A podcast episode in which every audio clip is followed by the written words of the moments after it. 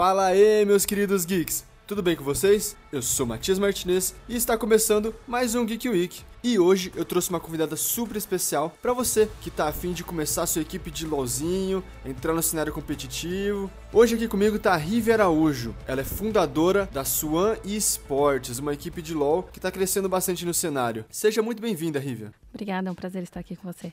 Legal, tô muito feliz também. Para começar a nossa conversa, eu queria saber como que você entrou nesse mundo do esportes. É uma forma bem curiosa e, e, peculiar. Né? Eu, eu sou mãe, tenho um filho de 19 anos e entrei no universo de esportes meio que para tirar o meu filho, né? Porque o meu entendimento, na minha ignorância, eu entendia que o esportes era o que tava. Não o esportes, porque eu nem sabia que ele competia, né? Ele jogava Warface na época e eu, eu entendia que os jogos eletrônicos, estar no computador, era algo que estava afetando na vida acadêmica dele e social. E conforme eu fui entendendo um pouco melhor sobre o porquê que ele estava fazendo aquilo, o, o, o, prazer que ele sentia em participar de campeonatos, ganhar, ser referência em alguma coisa, na verdade era uma, uma fuga de questões sociais e, e, e acadêmicas mesmo que ele não estava conseguindo resolver. E por ele não conseguir resolver, ele encontrou um caminho né, no, no jogo de, de satisfazer outras questões e, e não, não ter que lidar né, com, com os problemas que, que ele tinha na época. E a gente foi atrás de, de, formas de resolver essas questões e, e, depois que resolvemos essas questões, o que sobrou foi ainda a vontade de se tornar pro player. Então eu fui entender mais o cenário competitivo de League of, de League of Legends, de de como ele poderia traçar esse caminho profissional. Ainda no, ele estava no último ano do ensino médio e, e foi assim, eu fui entrando nesse universo para dar apoio a ele e também fui encontrando oportunidades de negócio para fazer minha transição de carreira. Eu trabalhava como como gerente de TI trabalhava no esquema de 24 por 7, não tinha muita rotina familiar, social. E dentro do cenário de esportes eu vi uma oportunidade também de fazer minha transição de carreira e trabalhar junto com meu filho. É né, uma oportunidade. Legal. E que então você pode dizer que o que te motivou a entrar nesse cenário, começar, foi o seu filho? Sim, sim. É, o, o, amor ao meu filho, né, de, de conseguir restabelecer uma conexão que estava perdida e uma empatia também com outros jovens, porque eu sei que assim como meu filho, muitos outros pais têm o preconceito é, não entendem o que é o esportes e nem a, a, oportunidade profissional que os filhos podem ter dentro, dentro desse cenário. E por essa empatia eu, eu vi possibilidade também de ajudar os outros jovens, que foi o que eu comecei a fazer, né? Saiu do meu filho, aí para os colegas da, da escola e outros amigos em torno dele. Então, eu, esse trabalho que eu comecei a fazer como, como mental coaching inicialmente foi assim que eu entrei no cenário, foi ajudando quem estava em torno do meu filho e assim foi foi crescendo. É, e você não joga, você não. só ajuda a galera a seguir os sonhos deles, né? Isso, é, assim, a gente vai entendendo um pouco como é que o jogo funciona, porque você pergunta assim, ah, mas é, por que que você se sente ansioso quando você tá numa team fight? Ah, bom, aí na hora que vem uma explicação, parte da explicação é, eu não entendo, mas... Mas você é, entende o sentimento. Isso, eu entendo o sentimento que está por trás. Mas como a gente vai fazendo isso com muita frequência, a gente vai aprendendo. Por exemplo, né, falar sobre uma teamfight é algo que eu aprendi ouvindo deles as questões que surgem no momento como, como uma teamfight, uhum. né? E assim eu vou, vou aumentando o meu vocabulário e entendendo um pouco sobre, sobre o jogo. Vai, vai aprendendo através dos olhos deles, né? Isso, justamente. É, e você falou que você trabalha essa parte é, de mental coach deles. Você tem algum curso de psicólogo, alguma coisa assim? Bom, é, eu, como eu falei, eu minha formação veio, na, veio de TI uhum. e eu comecei com, com cursos voltados para a parte terapêutica, porque era um pouco do, da, da, minha situação em casa, né? Que foi o que foi o primeiro passo que meu filho deu. Então eu estudei hipnoterapia, então tenho certificações como, como hipnóloga, tenho, uma certif tenho certificações como uh, programação neurolinguística, né? E como coaching, mental coaching, master coaching, é, team coaching, que foi um coach que eu fiz, que é especializado para adolescentes. E hoje eu estudo psicologia do, do esporte, né? Desenvolvendo mais é, esse lado mental. Então, se, separando a psicologia do que eu faço, a psicologia do esporte, sim, ela é praticada por psicólogos, mas não necessariamente, né? Quando o viés é performance. Mas a é um, parte clínica é uma área, é uma área sei lá, aprovada pela ciência? Ela, sim, ela sim. existe? Sim. A psicologia do esporte é uma especialização da psicologia, né? É uma, é uma, uma vertente da psicologia. Mas nada impede de eu estudar e praticar a, a, as técnicas da, da, da, psicologia do esporte, porque o viés é de performance, é desenvolvimento mental e cognitivo, e isso não tem, não tem problema. Agora, tem uma área da psicologia que é estritamente do psicólogo, que é a parte clínica. Né? Então, clinicar como um psicólogo para tratar questões uh, mentais no sentido da doença, né? da doença mental, isso é algo que é tratado com psicólogo. E no meu caso, dentro da Suan, a gente tem, eu tenho parceria com psicólogas. Uhum. Então, no dia a dia, eu trato questões mentais, uh, sensações, sentimentos que atrapalham dentro de jogo ou em torno daquilo que é o objetivo, que é melhorar o, o, o rendimento. Mas quando a gente esbarra em situações mais complexas que envolvem um, um, uh, técnicas mais clínica mesmo, aí tem a parceria com, com a psicóloga. Legal, muito legal. É, e a Swan, acho que você já meio que disse que foi por causa do seu filho, ela surgiu como? Bom, foi por conta das experiências, né? Meu filho terminou o ensino médio e dentro do nosso plano que estabelecemos tanto para mim quanto para ele, nós experimentaríamos o cenário de League of Legends, hum, o cenário amador. E então é o Tier 3 que a gente chama, né? Então, ele teve as experiências dele em alguns times e eu comecei a ter as minhas também como voluntária em alguns times e elas foram desastrosas, né? No sentido de que No começo é sempre difícil, né? É, então assim, você entra numa organização que você não entende quem faz o quê, quem é o quê, uh, para onde vai, por que está fazendo isso. E, não é bem uma organização. É, né? é só o interesse de montar um grupo de, de, de jogadores e jogar, é. ponto.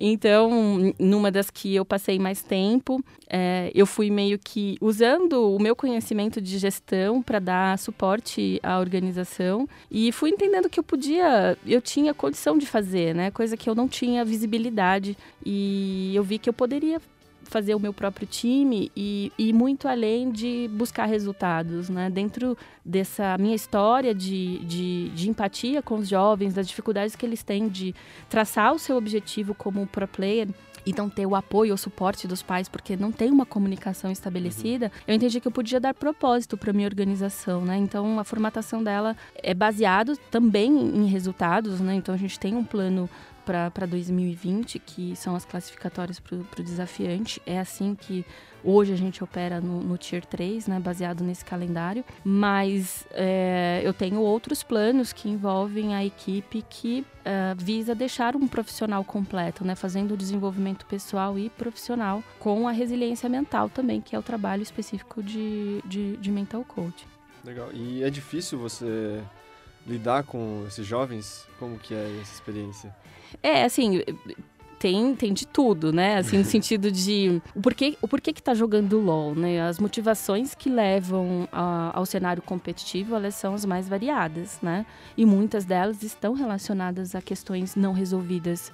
Uh, questões sociais e familiares, né? E, então a gente, quando entra nesse viés, é super importante mesmo a participação da psicóloga, porque uh, avança no, no sentido do, do treino, da rotina, da organização, mas limita quando não resolve questões importantes que, que vêm de uma história, né? Uhum. Não é algo que nasceu com o LOL. É uma história de vida que empurrou para o LOL, né? E, e aí avança até um determinado ponto, mas quando a gente vai para alta performance, que a gente exige muita disciplina, organização, é, começam a esbarrar em, em, questões psicológicas. E aí o trabalho da psicóloga é bem importante. Tem outros que vêm com, com, com mindset já de, de, de um atleta, de, de focado mesmo no, no, alto rendimento, mas como todos nascem como um lobo solitário no, seu quarto, acaba criando suas, uh, suas estratégias individuais é, as suas manias, os seus vícios. Então, quando vem para uma, uma GH, tem também um período de, de adaptação relacionado a isso, né? Que é sair daquele modo de trabalho sozinho, que era criado sozinho, para um, um trabalho em grupo, né? Uhum. E também, pensando na, na line que está na GH, vem as questões sociais também, né? Cada um vem de uma cultura diferente. Então, eu tenho o player que vem de Rondônia, de Brasília, do Rio de Janeiro, de Santa Catarina, daqui de São Paulo. Então, é, a, a forma como eles foram criados né, nas suas respectivas casas e chegam num ambiente onde tem uma rotina específica né, e, e cobrança, né? é algo que todos precisam se adaptar.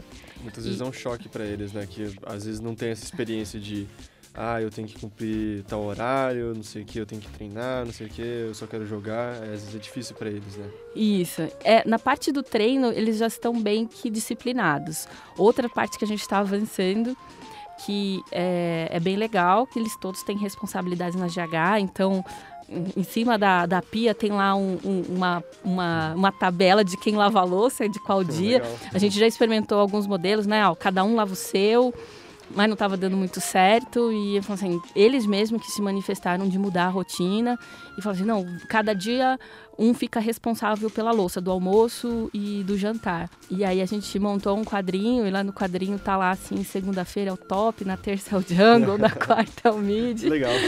Então, então tem lavar louça, tem colocar o lixo lá fora. E agora a gente tá, eles mesmos estão percebendo que seria legal ter uma rotina também para lavar roupa, porque são eles que lavam, uhum. né? Tem a máquina e tudo mais, a gente dá apoio, mas eles que lavam. E recentemente a gente recebeu um, um, um coach que veio do, do do CBLOL, que tem uma experiência profissional, que é o Chu. E ele falou assim, Rívia, isso é fantástico. Dar, dar obrigações é, dentro da GH é super importante, porque a experiência que ele teve como, como profissional é que muitas vezes é, fica alienado dentro da rotina de jogo e, e pouco, pouco desenvolve a autogestão pessoal mesmo, né? De, de como lidar com as questões do dia a dia. Sim, é uma coisa que eu acho que eu vejo bastante né, nas GHs aqui do Brasil, para quem não sabe o que é GH Game House, onde os players se reúnem para treinar, enfim. É essa falta de responsabilidade, tipo, você colocando responsabilidades para eles fora do jogo, eu, eu acredito que dentro do jogo também eles vão começar a pôr essa, essa, responsabilidade. Então eu, dá pra ver muito isso nas GHs aqui do Brasil. Você vê, tipo, os caras só treinam, aí depois eles, sei lá, ficam fazendo outra coisa, não fazem nada. Tem lá a moça que limpa para eles, ou o cara que tira o lixo. Então, eu acho que esse senso de responsabilidade para GHs acho que é muito importante. Sim, sim. É, faz parte desse processo que eu comentei, que para mim é importante, né? Que é o desenvolvimento pessoal, o desenvolvimento sim. pessoal e profissional. Que eu falo para eles assim: aqui eu considero né, a, nossa, a nossa organização como uma incubadora de jogadores realmente profissionais de alto rendimento. Então, eu sendo uma incubadora, eu quero entregar para outras, as outras organizações um, um um atleta que seja líder, um atleta que saiba se virar sozinho, um atleta que não tenha que se preocupar com questões, porque ele já se desenvolveu isso com, conosco, né? E além desse, desses compromissos da casa, ele também tem, tem outros compromissos que são relacionados a esse desenvolvimento profissional, que é fora da questão técnica, né? Técnica estratégica do, do, do LOL. Então, é, ele, essa semana o curso que eles têm que, que eles têm que, que assistir é um curso de comunicação não violenta. E a gente cria um cronograma, cada dia um, um faz o, o, curso, é um curso online, depois que todos fizerem a gente faz um, uma dinâmica para fazer um, um lições aprendidas sobre o curso. Assimilar o que aprendeu. Né? Isso. E a comunicação não violenta, eu acho que é uma ferramenta fantástica dentro do cenário, porque todo mundo fala de uma comunicação tóxica, né? Às vezes nem é intencional, mas verbalizar um modo social, né, de onde você está. Às vezes fala assim: "Ah, falar desse jeito aqui não tem problema" né? Uhum. E aí verbaliza isso dentro de um jogo com outras pessoas que são de outros estados e que encaram determinada verbalização como um insulto, como uma ofensa, e isso gera, gera uns conflitos. Visto que eu quero, quero proporcionar para o mercado profissionais completos, eu quero que eles sejam referências e para isso precisa de uma boa conduta na fala, né? A verbalização é, demonstra muito o que a pessoa é e o que ela quer e se preocupar com isso eu acho que é algo fundamental. Então, tem outros cursos que a gente está prevendo até, até o ano que vem, que tem relação com produtividade, com, com liderança, um, questões de gênero. Então, essa semana também a gente tem um encontro com um psicólogo, que ele é referência no país, é, sobre masculinidades. Uhum. Então, masculinidades é abordar um tema sobre a construção do homem e o que faz dele um homem machista e como desconstruir isso para que forme um cidadão, um homem realmente um ser humano de respeito, porque é, essa construção intrinsecamente vem o machismo e do machismo intrinsecamente vem violência, né? Violência uh, de gênero ou violência até doméstica, né? Porque isso se reverbera na, nas famílias como um modo de ser e que é de forma inconsciente, às vezes, porque acredita que aquilo é algo normal. Né? Então, setar parâmetros do que é violência e do que não é violência, entender o que é um comportamento machista ou não, entender sobre os direitos humanos e direitos das mulheres também é, é, é uma forma de construir cidadãos, né? Além de ser jogadores, atletas, né? atletas de alto rendimento, eles também serem profissionais e serem seres humanos é, que garantem o deles e o dos outros os direitos humanos, Sim. né? E das mulheres. Sim, muito importante. É, e quantas equipes você, você tem na GH atualmente? Na GH eu tenho uma equipe, é uma equipe de grão-mestre, né, grão-mestre desafiante, então é um time que está voltado para de fato conseguir uma vaga no próximo, nas próximas classificatórias que devem acontecer em fevereiro ou março do ano que vem. Então é um time focado é, em fazer todo esse desenvolvimento e realmente fazer diferença na, nas classificatórias, né? A gente conseguir uma vaga para o circuito desafiante. Eu tenho uma outra line que ela nasceu com a proposta de ser mista, uhum. até levantando a bandeira de igualdade de gênero, né? Que no meu entendimento, jogos mentais, eles não teriam por que ter diferença entre homens, mulheres ou qualquer outro gênero. E pela dificuldade de conseguir constituir uma equipe mista, que ela é remota, eu tomei a estratégia de criar uma line feminina, desenvolver as garotas para que elas tenham conhecimento suficiente para mesclar o time.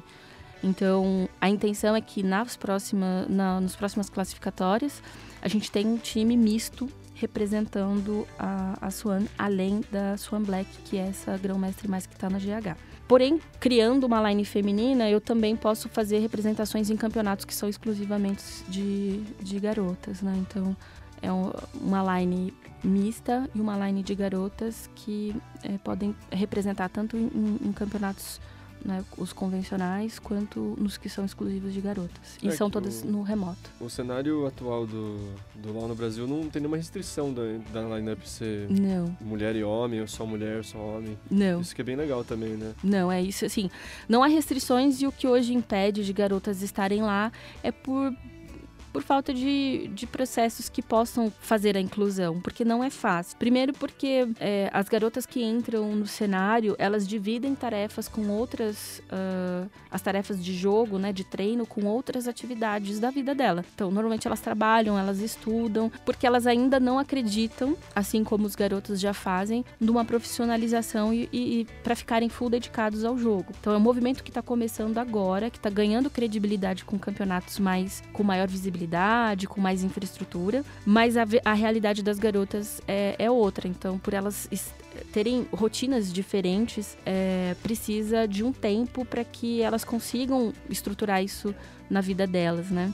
E uma, um, uma, das, uma das atividades que eu tenho como, como organização é conversar com todos os pais. Então, todos os pais estão envolvidos. Então, no caso da, da das que estão, dos, dos players que estão na, na GH, eu tenho um grupo de pais, eles acompanham, eles sabem quando tem campeonato, quando vai ser transmitido. Hoje, por exemplo, eu fui fazer a camisa deles, eles pediram para fazer uma camisa com o nome do filho para ficar. Pra, é torcer, né? torcer, isso. Eu acho que é, é isso que eu acho que é legal, porque isso restabelece aquela conexão que eu falei no início, que muitas vezes se quebra e que às vezes o pai fala assim: ah, pode jogar, te dou um ano. Esse número é mágico. Eu ouço muito dos, uhum. do, do, dos, dos players, que é assim, ah, meu pai me deu um ano.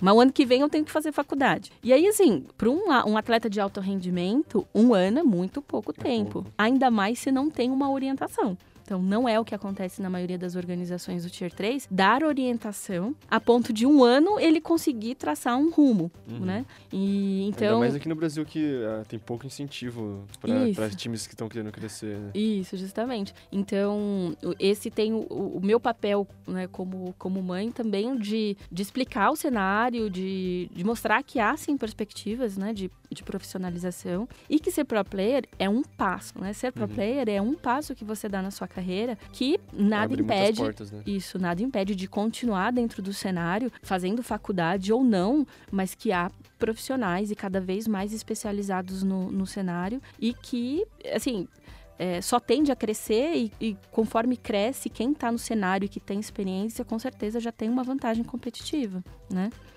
É, e você falou algumas dificuldades de, de montar essa equipe, mas quais as principais que você acha que você teve para montar essa organização? Bom, montar um, um, uma line não é muito difícil, né? Que tanto hum. é que você vê garotos de 19 é, anos, um monte, é, né? você fala assim, vou montar um time, né? Você contrata alguém para fazer um logo, é. você dá um nome e começa e a tá pronto. Tá pronto, tá pronto. Mas é, quando você quer fazer algo de, de fato estruturado, é difícil porque você tem poucas referências, né? Então eu comecei com esse viés, assim, ah, de uma mãe que começou a ler, começou a entender, mas eu não tinha contatos, eu não tinha pessoas próximas a mim para que eu entendesse o que, que eu precisava fazer. Então eu fui é, fazendo como se constrói qualquer empresa. Então eu criei um CNPJ, né? Eu eu, eu comecei a criar uma staff com a minha própria família, né? Então, meu filho, que antes tinha um plano de ser player, ele mesmo se manifestou para ir para a área administrativa, então ele é um manager. Hum. Meu marido ele é da área de TI também, de infraestrutura, é quem me dá o norte sobre máquinas, sobre a rede, sobre coisas importantes que não podem faltar. Mas eu acho que o maior desafio é o dinheiro, né? Então, no Tier 3 hoje os times nascem, nascem uh, muito pautado no patrocínio. Ah, consegui um investidor, consegui um patrocínio, monta o time. Não deu resultados, o time morre porque acabou o patrocínio. Então, no nosso caso, fizemos as contas em casa, porque é uma empresa familiar, então sou eu e meu marido. A gente viu como que a gente poderia, é, parte do nosso orçamento, se dedicar à, à organização. A gente viu que dava. Então a gente montou uma estrutura. Então tem uma casa com toda a infraestrutura de uma casa, além de ter a infraestrutura para pro, os jogos, né? E tem muitas outras, muitas outras questões que vão nascendo, né? Você vai trabalhar a questão de marketing, você vai, querer, vai fazer uma arte para os streamers, você vai num evento, você tem que comprar as camisas. Então são custos que a gente ainda consegue absorver e por isso que a gente entrou. Mas uh, ah, para crescer realmente é, antes, além do dinheiro, tem a credibilidade que um, que um patrocínio pode hum. oferecer. Então, a gente quer patrocínios, a gente vai atrás de patrocínios agora em novembro, para que a gente tenha credibilidade. Credibilidade no sentido, olha, estamos realmente fazendo um trabalho sério, tem empresas sérias que acreditam no trabalho que a gente faz. Mas, pensando de forma geral no Tier 3, é, a questão do, da gestão mesmo, né? De não ter conhecimento sobre fazer gestão de uma empresa, entender sobre processos, entender um organograma, que você tem que ter clareza sobre papéis e responsabilidades. É, esse não é um ponto de dificuldade para a Swan, porque eu tenho essa experiência, meu marido tem essa experiência dentro do mundo corporativo e isso facilita muito. Mas pensando em outras organizações do Tier 3, além da questão financeira, tem a própria falta de experiência mesmo como gestão, porque precisa de, de uma visão comercial, uma, uma, uma visão de administrativa mesmo, né? de gestão de, de, de empresas e de pessoas. Sim, muito legal. É, e qual é o staff que precisa para montar essa a game house, a organização? Uhum. Quais são, quem são as pessoas que são necessárias além dos players assim? Bom, vamos começar de, de baixo para cima. Então, a gente precisa de, de, de cinco players. Pode ser, uh, pode ter reservas ou não. É ideal que tenha uma, uma, uma infra que proporcione também reservas, porque Gera né, competitividade, player... né, Isso, também. É. Então, e além disso, a gente precisa de um head coach, que é o cara que monta as estratégias, né, de, de como é, o time mesmo em, em jogo. Precisa de um analista, um auxiliar coach e basicamente é isso. Tem outras atividades que seriam legais, mas aí vai dependendo do, do quão a organização consegue gerenciar isso. Mas o individual coach também é, é, é importante. Então, isso pensando em, em equipe. Acima dessa equipe, um manager para fazer agendamento de screens, para uh, fazer contatos com, com novos com novos players, né, ou, ou, novas pessoas que queiram entrar na organização, o manager pode, pode ajudar nisso. No caso da GH, o manager também tem as funções de fazer gestão das necessidades que a GH precisa, que no, no caso sou eu que faço com o meu filho. Na staff, pensando na parte estratégica, é legal ter um, uma pessoa para focada no marketing e no marketing preocupado com, com as mídias digitais. Né? Então, movimentação na página, nos mídias é, é importante. Uh, alguém que possa voltar para os negócios, no sentido de, de dar visibilidade e fazer contatos para questões de patrocínio. E tem alguém como eu que faço o meu papel de, de CEO, que é de para onde a, a, organização vai, né? Então, uhum. dá, tá lá um, um, alguns passos à frente fazendo o plano já de 2020, no meu caso, né? Eu, eu, o que fazer esse ano eu já sei, eu estou pensando já em 2020. Já no próximo. Isso. E vocês, a, a sua organização tem tudo isso ou ainda está faltando algumas peças? Falta, porque assim, é, no Tier 3, mov o movimento de profissionais é baseado na paixão pelo esportes e a maioria são voluntários. Então, acontece uma movimentação natural, porque são pessoas voluntárias que, em um determinado momento, elas estão disponíveis e dedicadas, em outros momentos, elas precisam focar ou no trabalho, na faculdade. Então, a gente sempre está num, numa rotação. Na parte de marketing, eu comentei sobre mídias, mas também tem a parte audiovisual, né? Uhum. Então, tem, tem alguém preocupado com vídeo, alguém preocupado com a imagem. É, a gente tem um fotógrafo. No de mídias a gente tem alguém, mas eu estou no momento agora é, repensando e para contratar uma, uma consultoria mesmo de marketing que é especializada no cenário de esportes, porque me facilita mais a gestão no sentido de eu conseguir fazer meu planejamento. Então, uh, para um time pequeno, pensando no agora, trabalhar com voluntários é legal, mas quando você começa a estruturar e pensar em longo prazo, você não pode depender da disponibilidade das pessoas que você não sabe que horas que elas vão estar ou não disponíveis. Então, nesse sentido, eu estou planejando ter uma consultoria mesmo de, de marketing, né? De, de, de que conhece o cenário de esportes, para que eu possa fazer esse plano e saber que esse plano vai acontecer, entendeu? Mas normalmente os voluntários ajudam, é, ajudam bastante. Para quem está começando, é o melhor caminho. E uma coisa que me impressionou bastante quando a gente criou a nossa página na, na, na da Suan é o quão as pessoas estão abertas a, a se voluntariarem, né? Então, apareceu muita gente boa, muita gente legal que trabalha hoje com a gente que veio através de uma manifestação via Facebook. Então, ah, eu sou, sou fotógrafo, tô querendo entrar na área. Isso realmente aconteceu. Eu sou fotógrafo, já há alguns anos, mas eu quero entrar no cenário de esportes e eu quero me voluntariar para tirar fotos profissionais para vocês. E a contrapartida é a divulgação do meu trabalho. Putz, fechou, legal. E assim Casou aconteceu. Isso, é. Então, por exemplo, na, na BGS a gente foi com um fotógrafo. Eu dei hospedagem, dei alimentação, ele ficou com a gente lá na GH. É, a gente, ele também tem, tem uniforme junto com a gente, ele é da, da Suan, né? E ele tirou fotos profissionais, e essas fotos profissionais são fotos que a gente vai usar no site, que é um outro voluntário também que apareceu, que é de Osasco, e que é onde está onde é a nossa GH. E ele falou assim: Ah, eu, eu quero fazer, meu filho joga, sou apaixonado por isso. E essa, essa, esse movimento né, de, de se doar pela paixão, pela, pela, pelo esportes, é algo que eh, a gente não encontra muito no cenário é, corporativo. E a gente até meio que se assusta, né, com, uhum. com, com essa entrega das pessoas. E isso é muito legal.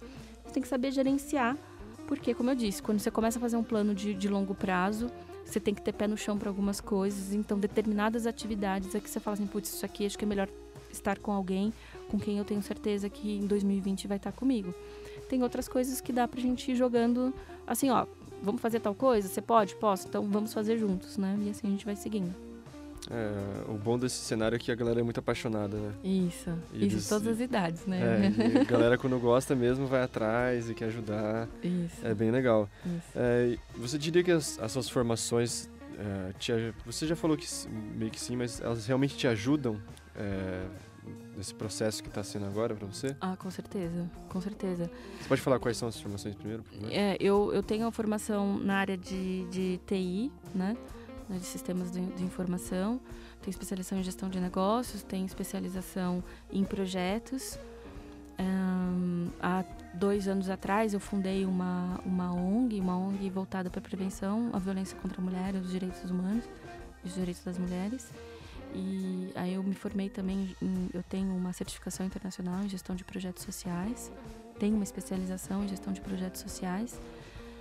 E agora eu estou fazendo uma especialização em psicologia do esporte para eu cuidar desse, desse viés do, do, do, mental. Mas são os meus 15 anos de, de gestão de projetos de TI.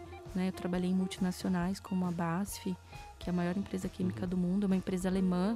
Ela é muito voltada a processos de organização, é algo que eles não abrem mão. Então, um mindset alemão ajuda muito você construir é, uma forma organizada de pensamento e de trabalho. Depois eu trabalhei na Natura, que é uma empresa voltada à inovação, é mudança constante e, e uma necessidade de flexibilidade e adaptação a todo momento. E trabalhar em projetos de, de TI numa empresa que é voltado para inovação, vender cosméticos é, parece até que meio detalhe dentro da Natura, porque a gente está voltado muito para inovação e exploração de, de, de coisas novas.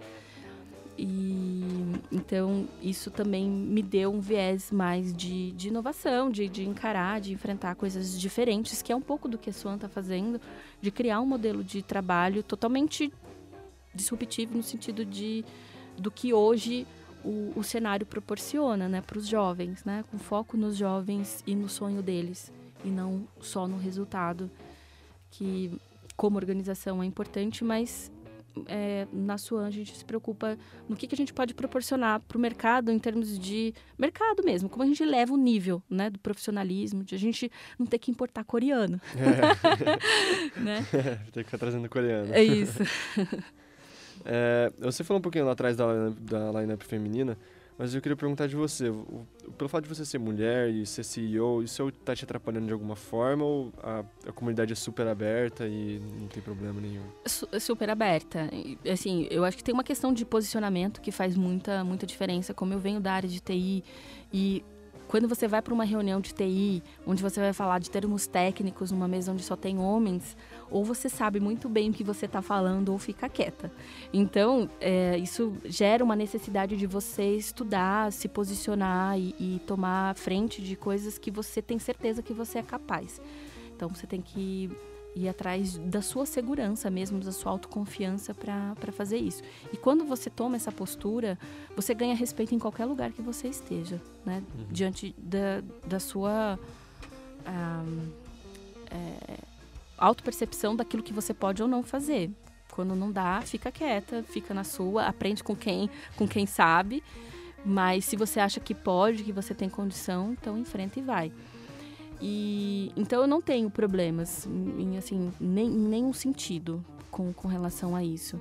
E eu acho que também a postura de em alguns momentos de ser mãe mesmo, de, de às vezes me colocar na situação que os filhos é, enfrentam dentro de casa e dar também perspectivas para esses filhos, né, que são os players, de como é que os pais estão pensando, é, ajuda muito na, né, na, na aproximação.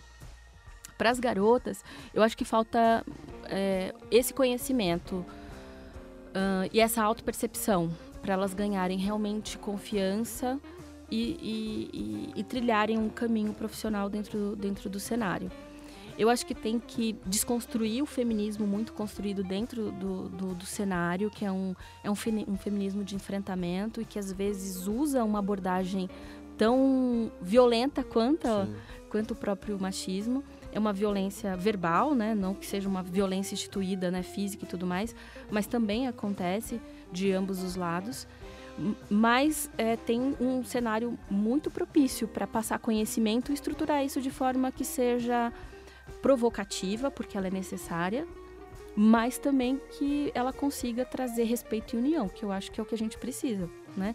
Não segregar, criar polos, né, feminino e masculino é de criar união, união e respeito, como mu muito já se conseguiu no mercado corporativo, né, no mundo corporativo, que há diferenças, há desigualdade de gênero, sim, dentro de, das organizações em termos de salário e cargos, mas hoje é, muitas muitas mulheres estão hoje em cargo de liderança e, e ninguém a questiona o porquê que ela está lá. Dentro do, do esportes, eu acho que tem que passar muito conhecimento uhum. para as jovens, né? Conhecimento mesmo e, e para que o posicionamento seja verdadeiro. Não seja assim, ah, porque alguém me falou, ah, porque eu li isso.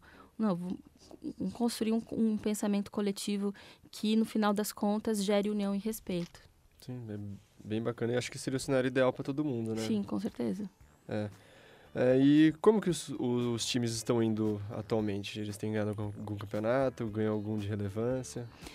É, o, a Swan Black, que é que fica na, na GH, a gente participa de, de alguns campeonatos. Isso é uma característica do Tier 3, eles não têm campeonatos muito expressivos. Uhum. É, é, tudo muito voltado para as classificatórias do desafiante. Mas os que a gente participa, a gente tem bons resultados. A gente está hoje no campeonato estadual primeiro campeonato estadual de São Paulo, né, apoiado pela, pela Secretaria de Esportes da, do, do Estado. E estamos super otimistas, nós já estamos na quartas de final, nas quartas de finais, então acho que a gente tem grande chance de estar lá na final, que vai ser um, vai ser presencial. Esse inclusive é para mim um, uma grande oportunidade de um campeonato que nem foi muito divulgado, mas que eu acho que tem condição de estreitar relações e com a comunidade, né? De a gente dar visibilidade para a Suan, que olha, a gente existe. Da galera conhecer, né? De conhecer. E quando conhecer, dar a oportunidade, assim como a gente está aqui agora, de, de eu falar, ó, a Suan não é só um time que está visando resultados, né? É um time que tem propósito, que tem, tem, tem questões sociais que, que querem ser desenvolvidas, sociais e profissionais, para que a gente eleve o profissionalismo do, do, do cenário. Bacana. E você falou que já tem previsões futuras aí pro time. O que, que você pensa pro time daqui para frente? Bom, é, o nosso calendário ele está baseado né, nas classificatórias que vai acontecer. A gente não sabe ainda, mas pro, provavelmente em, em hum, fevereiro é, e março. Fevereiro e março. E o, o calendário está voltado para isso nesse momento. Então a gente tem um plano até até março.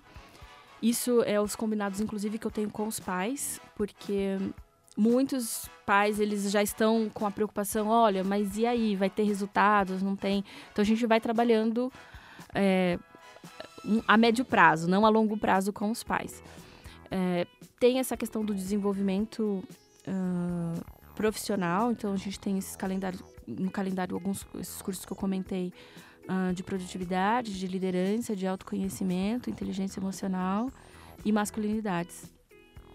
E isso é para as três lines. Para as garotas, é, talvez a gente mergulhe um pouco mais sobre a questão de gênero e direitos das mulheres, para que elas sejam referência e tenham um posicionamento correto sobre o assunto e que elas possam também usar uma, uma comunicação uh, mais orientativa, informativa e preventiva.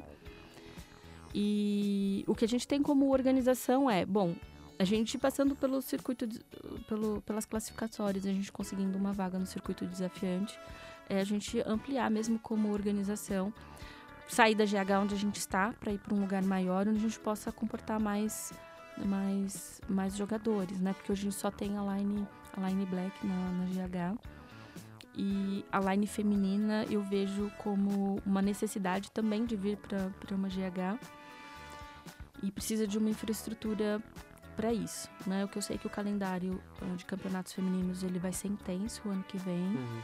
E, e, a gente quer participar de todos, a gente quer estar tá lá nesses campeonatos, mostrando também o como as nossas as nossas players elas estão se desenvolvendo como profissional, né? Não só como como jogadoras de, de alto rendimento, né? Nesse, nesse viés que eu comentei de, posicion, de, de posicionamento, né? De, de de gênero e, e tudo mais.